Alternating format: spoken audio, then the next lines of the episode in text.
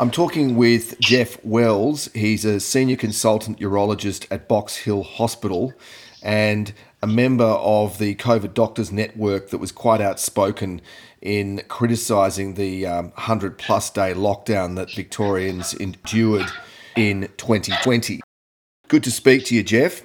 Great to uh, be back, Pierce. I haven't spoken for a while, but um, we're back to where we started the uh, wheels almost turned full circle, hasn't it? Yeah, almost a year ago exactly, we went into that second wave that Victoria had as a result of quarantine leakage, and the, the leakage didn't happen in uh, Melbourne this time; it happened in Adelaide. Yes. Uh, it, it, seems to me. I mean, I wanted to ask you just what you where you thought we are with this outbreak.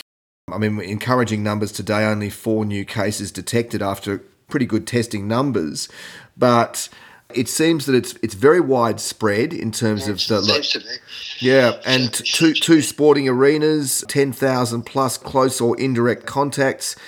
What are your feelings about this? I mean, are you optimistic this will be contained and it'll only be a week of lockdown, or where do, where do you think we are at this stage?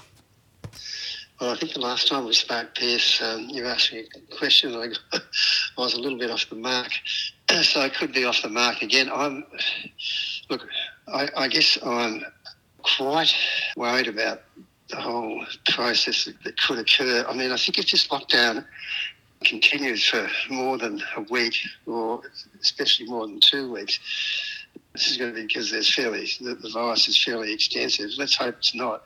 If it does, then the long-term uh, detrimental effects of the lockdown are going to be absolutely severe. And as we said previously, these uh, the downturn events the side effects of the lockdown, we all know, are far worse than the side effects of the virus. We've seen this time and time again. We've heard this in schools. Now, schools have stopped. Uh, we're not, the, the, children aren't going to school for a week, and if this happens again, there's going to be serious side effects. So let's hope that the virus doesn't spread, that, that the cases are well contained. We know that there does seem to be this new virus, which is Indian apparently in origin, does seem to be a, a little bit more contagious than uh, previously. I don't know what the virulence is like, but um, you know, I think at this stage we're just guessing uh, what's going to happen.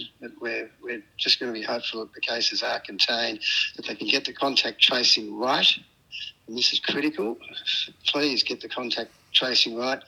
Of course, we're also very concerned about uh, uh, patients coming, um, people coming in from overseas. We just know that yes, last night, which is somewhat ironic, we have a lockdown and at the same time 150 um, people come in from India. So mm-hmm. it depends what the hotel quarantine system's like.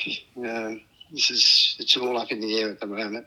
Mm. And you know, if we're in New South Wales, Pierce, we'd be a lot more confident than we are now. Yeah, sure. So let's, let's hope this government has learned something. I don't know if they have, um, but um, it's all a little bit up in the air. Yeah. By the sound of things, you're saying that if the outbreak continued and the, the, the, daily numbers bubbled along and as a significant amount, you know, perhaps higher than we had today, the only four reported on the second day of lockdown, or sorry, the first full day of, of uh, hard lockdown for the whole state. And, and bear in mind that we only had we had uh, hard lockdown for Greater Melbourne, not for the whole state. So this is uh, this is the first time since February when we had that lockdown over Valentine's Day that weekend, which uh, I think you were quite critical of them doing that, and you uh, you presented, you suggested some other reasons to do with uh, you know computer systems being down, that sort of thing was actually behind that that scenario. But I take it that you would not advocate continuing with hard lockdown for the whole state or for Greater Melbourne beyond two weeks under any circumstances? And if so, what would you what would your prescription be if, you, if you're saying lockdown's not acceptable and that the, the side effects are worse than the virus? What would you recommend the government did? I think we have to just go back to basic common sense. Uh, we have to have uh, social distancing, mask wearing inside, and just basic common sense. And let's get on with our lives. We have to learn to live with this virus. We just have to change our policies a little bit. And it, all comes down to social distancing. Um, but as we've said previously, um, PS boy, if this goes on for two or three weeks, small businesses are going to be absolutely decimated. what's going to happen then is we're going to have a huge amount of mental anguish, and it's going to affect all all members of the community. It's just it's, it's going to be terrible. Yep. We're probably never going to get rid of this virus. So the whole key is vaccination. Now, it's absolutely critical that people get vaccinated as soon as possible. And I know when you give people choice, then it can get difficult. One of the big problems seems to have been the choice between the Pfizer and the AstraZeneca uh, vaccination. Now, all I'd say is get one or the other. It doesn't really matter. Obviously, if you're between 40 and 50, you are able to get the Pfizer virus, but people over 50 should not be afraid.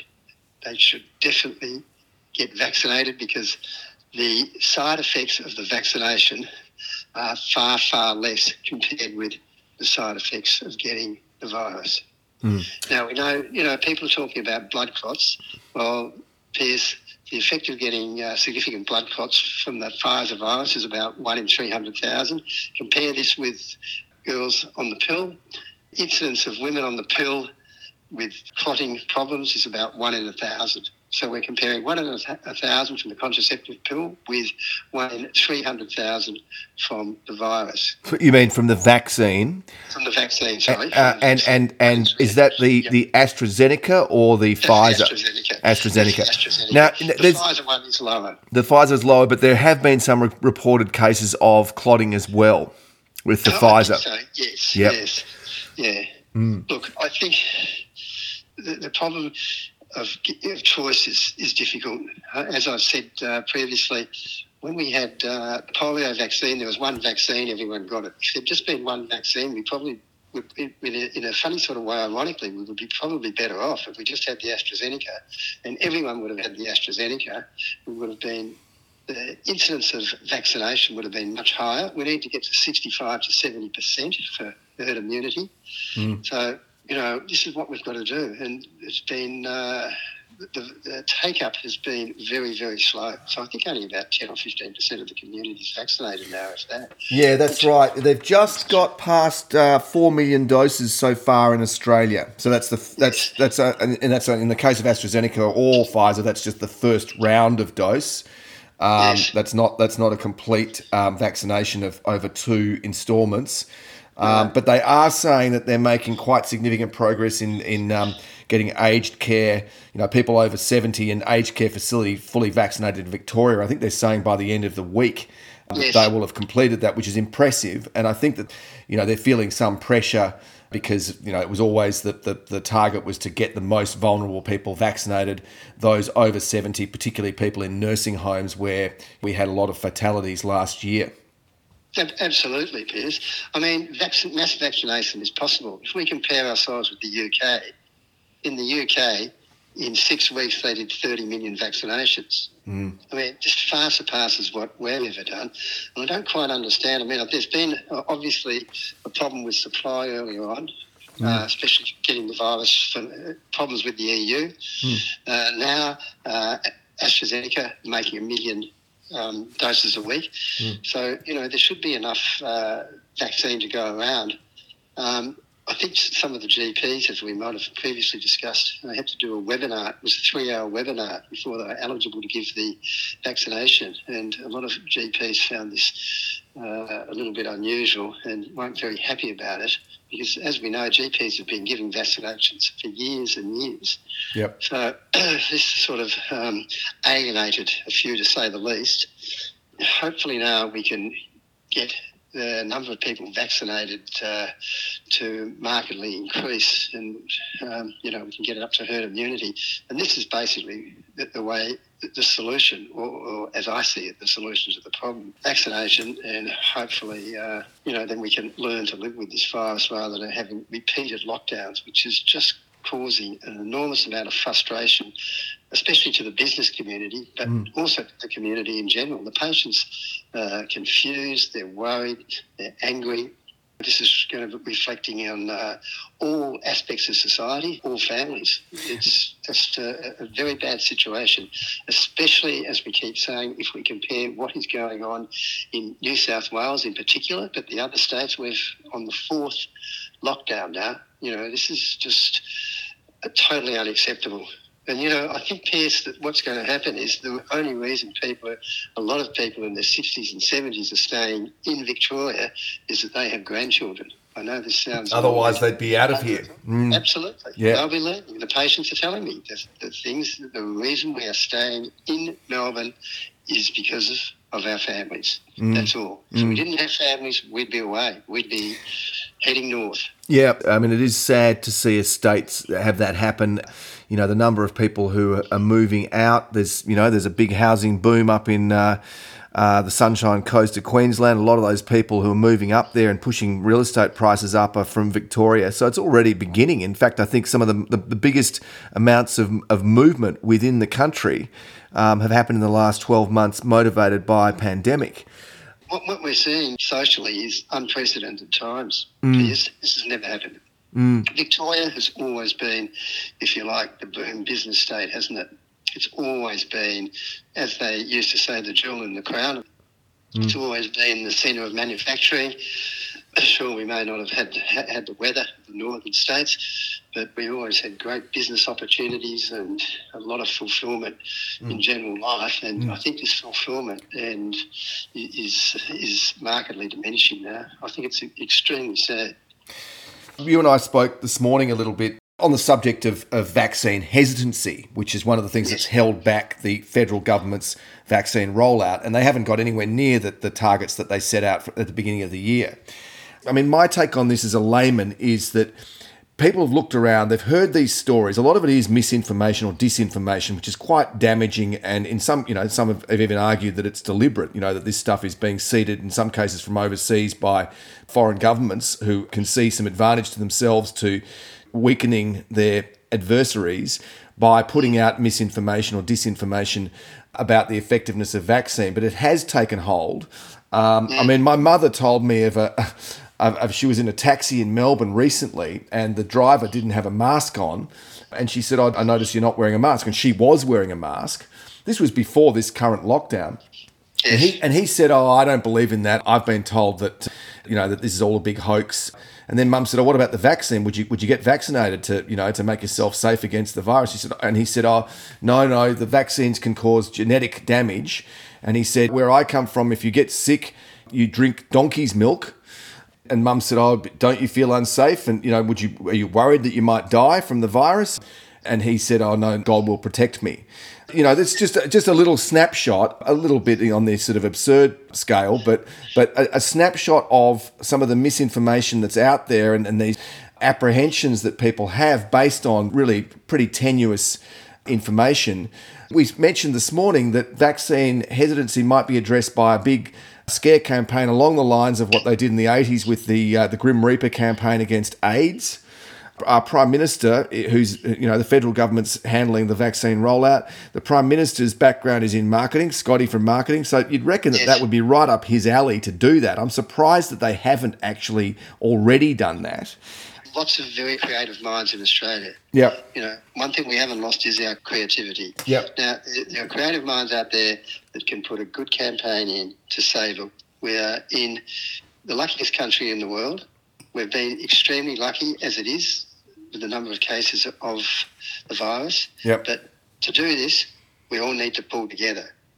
It's not very difficult, but everyone needs to get involved here across all sections of society and say that we're going to protect our elderly, and the elderly are going to say we've got beautiful young children, and we want them to have a creative and fulfilling life, and want to be able to go to school, and we all want to integrate and keep our country going as we have previously. This is not that difficult, hmm. but unless unless everyone gets on board, then we're going to have problems. One of the problems, perhaps, with getting people to jump on board with the vaccination program is that there's it's a sort of a slightly complicated story.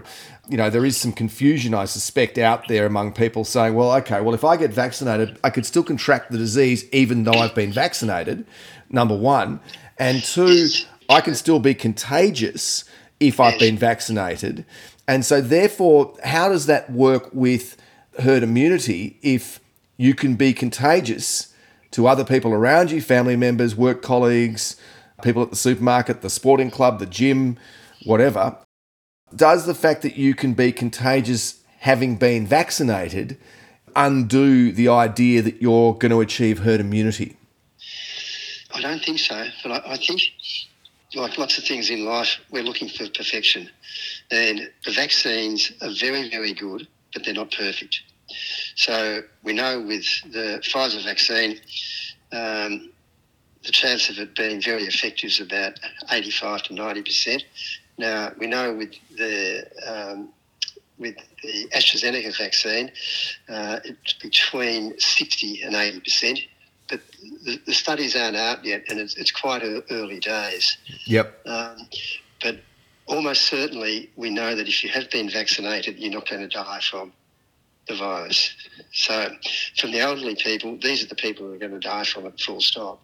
So, there's no doubt absolutely beneficial to the elderly people. For young people, there is a chance they're not going to die, but and then they weren't going to die anyway in, in the vast, vast majority of cases. But there is a chance that they they still may be contagious. The figures aren't out yet; they're, they're very small, but it's not perfect immunity, no question. Yeah, yeah. So, yep. but still, if we can get to the herd immunity pairs of 65, 70%, then it's going to be very effective. The other thing I was, and I think we, we touched on this this morning as well, Jeff, was that the way to get to incentivize people to, to have the vaccine. So you have a scare campaign is one thing, or, or a very powerful advertising campaign, taking advantage of those creative minds to sell the idea of, of having the vaccine of whatever form it is, Pfizer or whatever. But the other thing is to incentivize it. Qantas has announced that they're going to give people points or cheaper airfares or that sort of thing if they've been vaccinated, if they've had both halves of the of the vaccine. So a complete vaccine, uh, not just one half of it.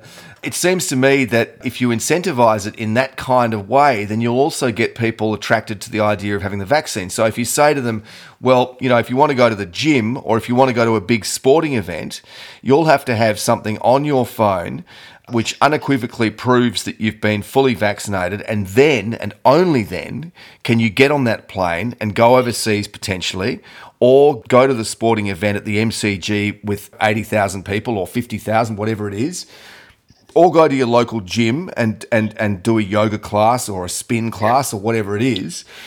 That also, I think, would incentivize people and, and, and get them to sort of see a, a really practical benefit. And okay, maybe it's a little bit uh, draconian to say, well, unless you have that, you can't do those things. But it would have an effect if you did say that.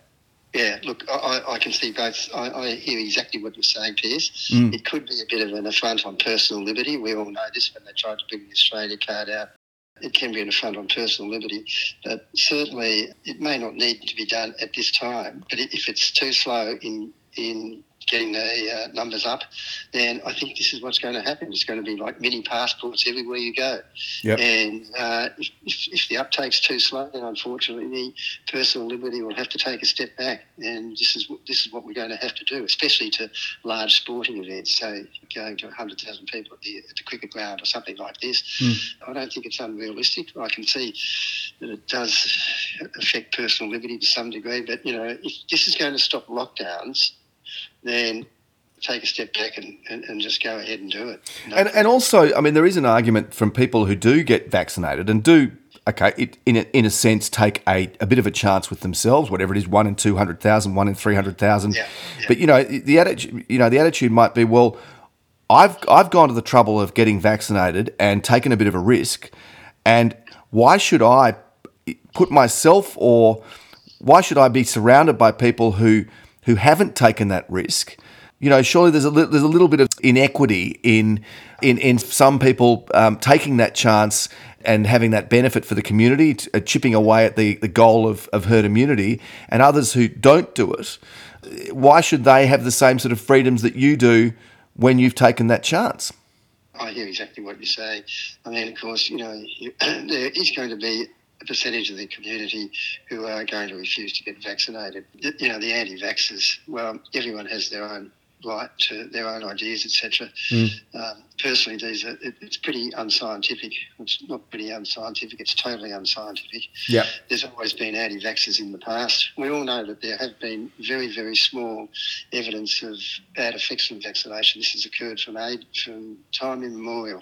Occasionally, there's some side effects of vaccination, but it's all about risk, and the risks of what you're being vaccinated against far outweigh the risk of vaccination itself of any side effects.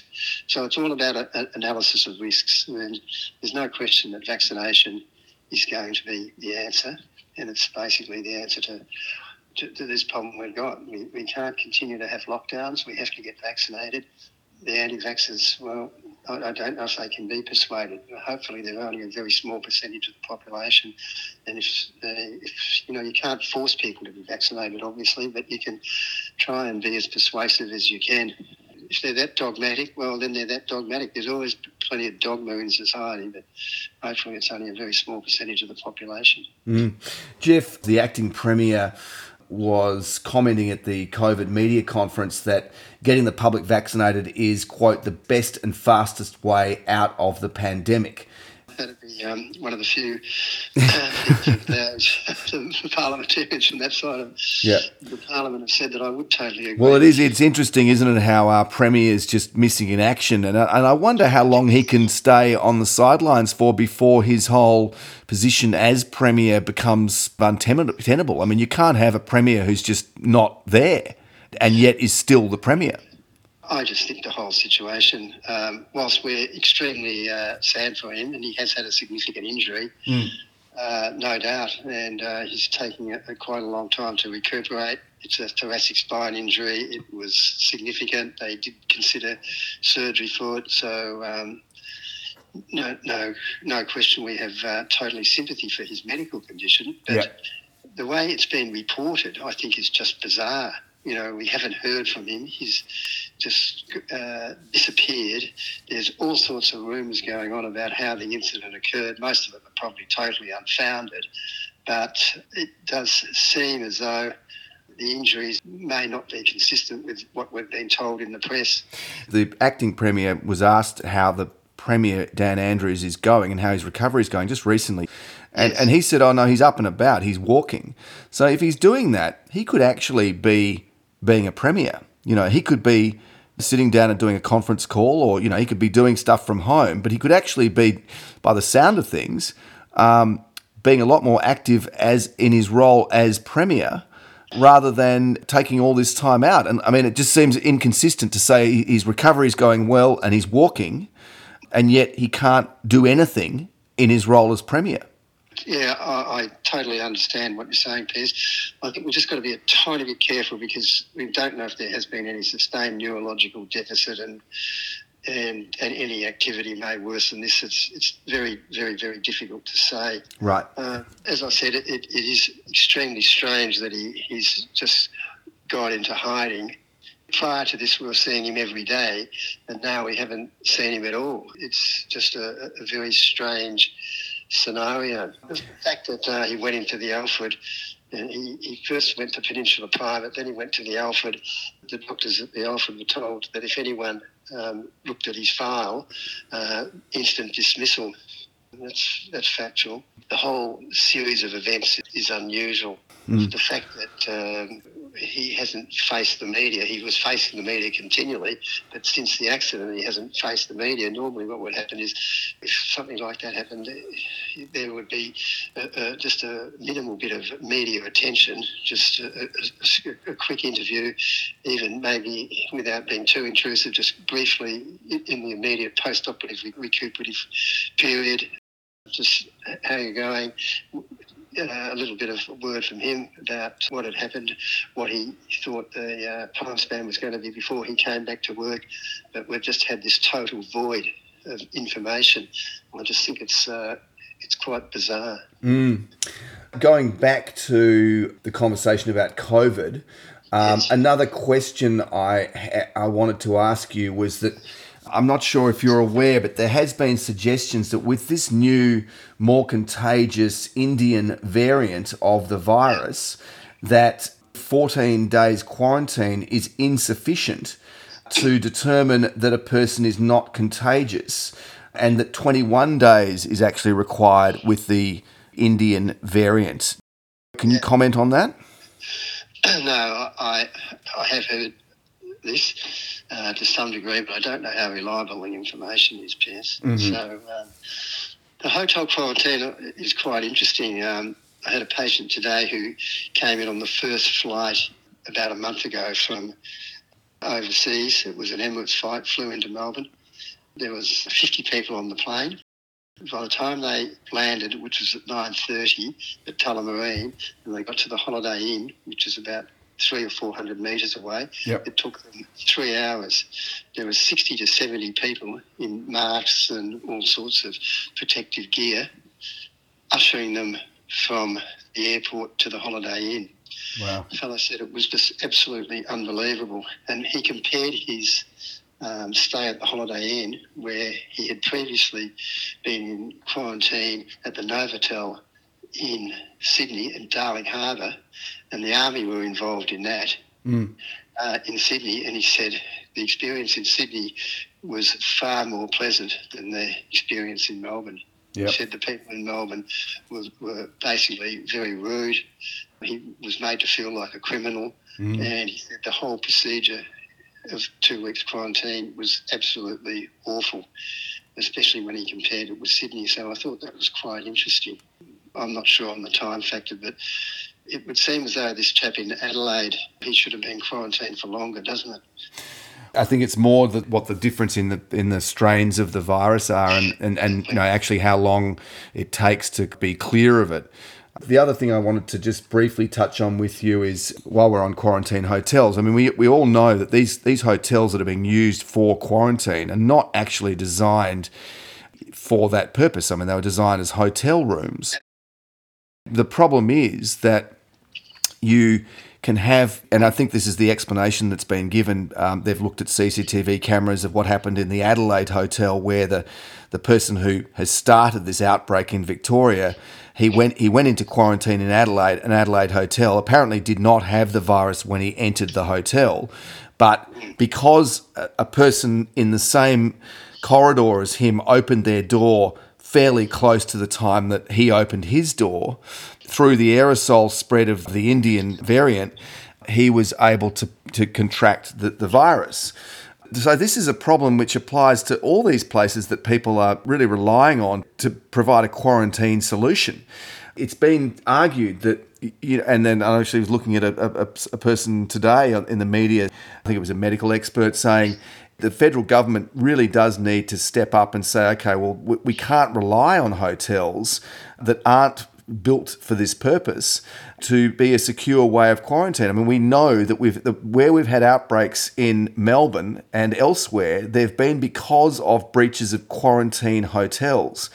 What we need is actually purpose built facilities like the Howard Springs facility in the Northern Territory, where you can place people and be pretty sure that you're not going to have this leakage either between people who are in adjacent rooms or between staff and people who are in quarantine. What do you think of that? I mean, I know that logistically that's a hard thing to do. It's an expensive thing to do, but what do you think yeah. about that? Look, I think this is the answer. I mean, you're absolutely 100% accurate. The hotels, they're hotels, they're not quarantine hotels. Mm. And the ventilation is not not right. It's they're not designed to be quarantine stations. Mm. And as you're saying, the problems have arisen from this. So if we are going to uh, continue and to, to let um, people in, then we'll have to limit the air, we'll have to limit the numbers. Put them in examples of the the uh, area in uh, Northern Territory, Howard Springs. I mean, to, to do that, there, there's a limit to the number of people we can let in. This is just uh, basic common sense because we're just going backwards otherwise. It's just not going to work. Well, it doesn't work in Melbourne. It seems to have worked in Sydney. Maybe that's a, a, good point to, to end on. And I mean, this was asked of the acting premier when he announced this seven day lockdown. A journalist was impertinent enough to sort of stand up and say, well, how is it that the rest of you know the country doesn't have uh, these outbreaks for whatever reason, whether it's, I mean, the, the, the, quarantine leakage did not occur in Melbourne this time. No one, no one's saying they did, and, and the acting premier was very quick to to point that out. But you know, why is it then that we have these problems in Victoria, but the rest of the country doesn't? In New South Wales, they deal with, I think it's at least double the number of people arriving and being put through the system than we do in Melbourne anyway. What's the answer to that? I really don't know the answer. I mean, apart from just thinking that they're basically incompetent the, the trouble with uh, the people in Victoria is they haven't wanted to learn anything. That they know that their results are poor, but they haven't gone to Sydney and uh, studied what's going on there, seen what the differences are. They don't want to learn anything. Mm. Uh, the Premier said that they've got the gold standard for hotel quarantine and for contact tracing. Well, this is obviously untrue. Mm. And uh, they haven't gone out of their way to, to try and better themselves. Yeah, which is so, which is very. I mean, that's really a, a, a serious problem problem, isn't it? If you've got so that's oh, a cultural issue in the Labor government in in Victoria. Yes, exactly. Yeah, PS, it's yeah, the Labor government's been extremely disappointing, extremely disappointing. And I think lots of the ministerial staff aren't up to it, to be truthful. Mm. I just don't, I don't think there's enough um, depth of talent to deal with the pandemic. Mm I've been talking with Jeff Wells, Senior Consultant Urologist at Box Hill Hospital. Jeff, look, let's keep in touch about this and hope beyond hope that we don't see an extension anywhere beyond the uh, the week that's been set aside so far for uh, stage four lockdown for the whole state. Um, great, great to chat today, and, and thank you very much for your time. Appreciate it. You're listening to Beyond Infinity. Beyond Infinity. Thanks for listening. Remember to visit our program website, beyondinfinity.com.au, where you'll find our complete back catalogue of over 600 podcasts. That's beyondinfinity.com.au.